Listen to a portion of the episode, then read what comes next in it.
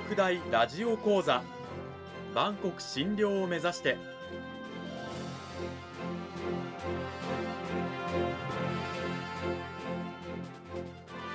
番組タイトルにあるバンコク診療とは世界の架け橋を意味する言葉です。この番組はアジアの十字路に位置するここ沖縄にある沖縄国際大学で日々どのような研究や教育が行われているのかを発信していく番組です。案内人はラジオ沖縄アナウンサー小橋川響が務めます。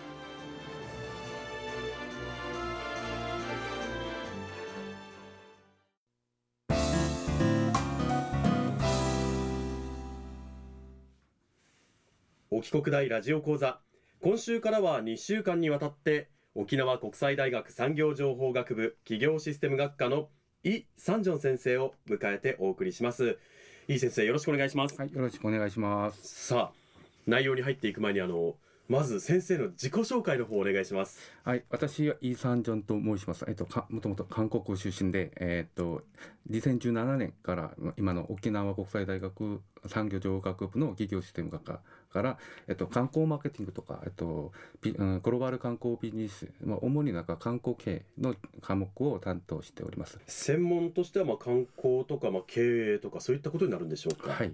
はあなるほど、はい観光あーマーケティングですけれどもその中で観光分野を、まあ、ち重要に、えっと、研究課題としてえ取り上げておりますね。なるほど。はい、さていい先生を迎えて2週にわたってお送りしますがその講義タイトルは観光マーケティングにおける観光ブランドの意義。ね、観光マーケティング観光ブランドなんてね、はい。まあ、日本沖縄も含めてそうですけども、はい。観光でねいろんな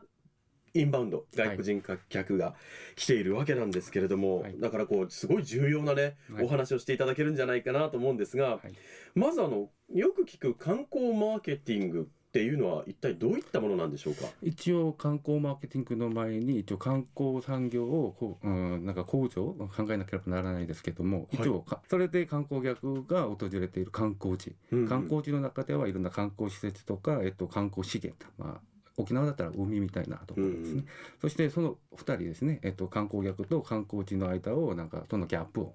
埋めていただいているなんかはいろんな媒体ととしていろんな観光サービスを提供している企業者たちがいますありますね。それは例えばあのお客観光客を運ぶ航空会社であったり、そうですね。あのお客さんを泊める旅館であったりとかそうですね。ホテルとか。はいホテルとか、えっと、いろんなホテルとか航空社みたいな企業のサービスも大切ですけども地域住民との協力ですね。いろんな祭りとかそういうことは大切な観光資源になりますので、うん。地域住民みたいなあこうえー地域住民からから提供されているのかあうんサービスも大切ななるほど。媒体と思いますね。それで観光マーケティングということはこの観光客を誘致するためにいろんな行っているマーケティングのあやり方と。うんうん。そして観光客が観光地に訪れた時にその観光客からまあ支出されている消費客ですけどもお金をたくさんあ使えるようにこのうん。ことを促進させるために行っているいろんなマーケティングですけれども、うん。まあ、プロモーションとかイベントとか、まあ、割引とかそしてホテル側から提供している特別なサービスとかそういうことが観光マーケティングの一部として考えることができますね。なるほど。観光マーケティング今はね日本国内はすごくこう観光産業が盛り上がりを見せていて、じゃあ観光マーケティングもすごく忙しいんじゃないですか？そうですね。日本全体的に私が計算してみたところですね。最近10年あたりですけど8年ぐらいの結果を見ますとうん。大体年成年成長率ですけどもそれは29%ぐらいになってます。だから10年前は700万ぐらい8万あ800万ぐらいだったら最近あ今年は3000万突破する予定でそのそのぐらいたくさん急になんか成長しているあ分野ですので、うん。えー、と利用の立場からはいろんな観光に関係の、まあ、主力しているマーケティングとか組織を作りとか、うん。まあ、そういうことはまあまあ、まあ、み著しくですね、うん。えっと、結構観光研究者としてはよく見えていますね、えーそれで沖縄でも同じくですね最近5年6年の間で、えっと、外国人観光客が急に増加している一方で、うん。沖縄コンベンションビューローみたいな組織があ活躍している仕事のなんか内容とかあと、うん。その以外に沖縄住民と沖縄のいろんな、えっと、観光サービス提供者とのなんか協力を大切に、え最近、うん。え考えられてます。まあ、観光産業のこう変化とかもいろいろありますよね。そういうこと一応1970年代ですね、うん。えー新しくこう観光客と観光地の間での物理的なあ距離感等々がありまして、うん。それを初めて、えーその解決したのが、えっとジェット機、うん。あーその機構機が登場したから一応初めて、えっと、大衆マスチャーリズム時代に入ったということ。その時は団体観光客向けだったんですね、えでもその時向こうの他の都市とか国に行くことはまた文化の違いとかあーそれのわからない情報、まあ、どんな人たちが住んでいるのかわからないことで人たちは不安感を持っていて、うん。ほとんどは団体旅行のた形であ行みんいましたね。みんなであのうん。同じ場所に旅行行けば、はい。あの多少不安はない。でも、うん。今は個人で旅行したりもしますよね。個人旅行者の時代になったことが大事な、えっと、この観光産業のトレンドの変化の、まあ、じ一番重要なポイントですけども、うんうん2000年以降この個人旅行者が増えたと個人旅行やっぱり一人で行っても大丈夫って安心感が大きくなったんでしょうか？そうですね。その場合は情報の壁がなくなったところですね。あインターネットの普及なるほど。て、でも一人で行こうとしてもまだ不安感があったとして、その不安感ということは情報が少ないことですね。え観光客増えていることで、まあ、その市場が拡大されたら、やっぱりうん高級者の立場から対応しなければならないですね。うんえーそれで、航空社も最近 ACC というなんか飛行あ機、格安の旅行会社。はいそうやって増えて、これはか観光客が増えていることで、その観光客が増えたことは、いろいろな価格帯とかサービスを求めている。はいそれが着目、なんかポイントになって、航空社の場合は ACC とか、えっと、飛行機の中でもグレードによって価格の差がもっと増やしていったり、ホテル側でも同じですね。うんあ昔は外国に行くと、なんか高級なホテルに泊まらなければならないという気持ちですけども、最近はちょっと安いなんかビジネスホテルとかゲストハウスとか、そういうところに行っても別に問題はないこと、うんこれは観光客からは何回も海外に旅行によって自分が取得経験したことで、えーこのようなあ形の産業も増えていくというような形。なるほど、まあ、あの同じところに観光に行くにしてもグレードをいろいろと選べるようになったというねそうですね。でもありますよね。えそれからまたあのね観光産業についての認識の変化なんかもあったりするんですよね。一応国際今今はグローバルなあな世界なので、うん。国と国の間でのなんか壁ですね、うん。まあ、交流も大切な時代になっていること。これは、まあ、せ国際的な認識がそういうふうに協力しないと一緒に成長していくのは難しいというような認識が強くなっていることと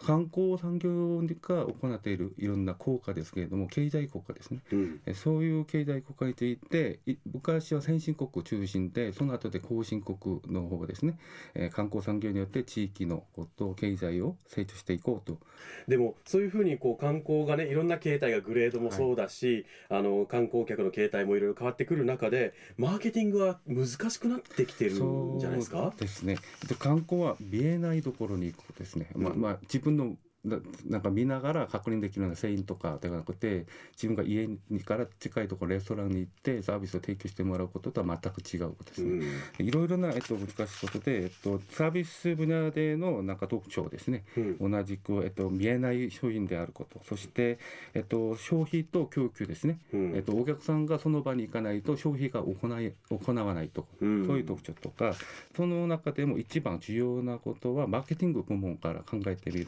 たら、うん複合性ということですね。複合性が重要。が重要だと複合性というのはどういうことなんでしょうか？複合で観光さっき、えっと、媒体の話の時にちょっといろんな媒体のサービス提供者の場合は、えっと、航空社とか、えっと、ホテル側の人一般の企業の立場の人たちがいてうん。そして政府とか自治体の立場もありますよね。えーこの観光客を誘致することで地地域にどのような、えっと、貢献できるかのうん。その考える立場と地域住民の立場もあります。はいはい。地域住民はお客さんがある程度お訪れることは大丈夫ですけどもそれオーバーしたら自分の生活に問題が起こってしまうと。確かにあのそれでゴミがね散乱しててね。地域の住民が迷惑したりとか。交通がなんか交通関係の問題があったり渋滞が起こったりとか。うんですね、うん。それのことを全部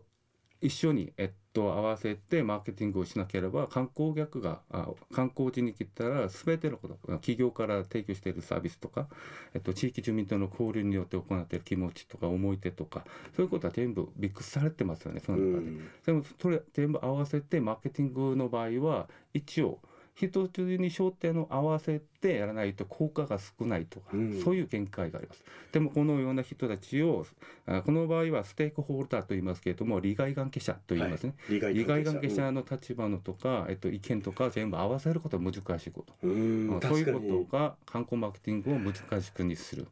重要な課題だと思いますね。確かにあの観光客も観光客にいろんなサービスを提供する企業も、はい、自治体も地元の人たちもみんなまとめてこの観光がね、はい、することであの得するっていうことを考えてマーケティングしないといけないから、はいね、もうとにかく考えることが多くて大変だと、うん、そうですね。は企業の場合は自分たちの製品とかサービスを注力一つだけ、ええ考えてマーケティングすればいいですけれども、うん、観光分ではですね一緒に協力しないとマーケティングの中効果が制限されるというか、うん、そういうような問題がありますよね、うん、まあ、そういう問題の中からまた新たな考え方が出てきたということで、うん、それについては来週お話しいただきたいなというふうに思います、はい、この時間は沖縄国際大学産業情報学部企業システム学科のイ・サンジョン先生にお話を伺いました。イ先生ありがとうございました。はいありがとうございます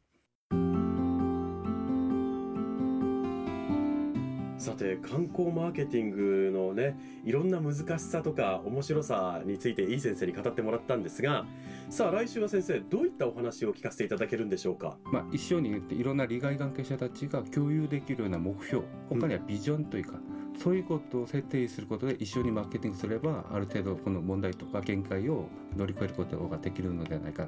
そういうことでブランドですよね。観光ブランドのマーケティングに最近は、はい、と行われているところそういう話をさせていただきますね。観光ブランドとマーケティングということでね来週はそのあたりについて具体的にお話を伺っていきたいと思います。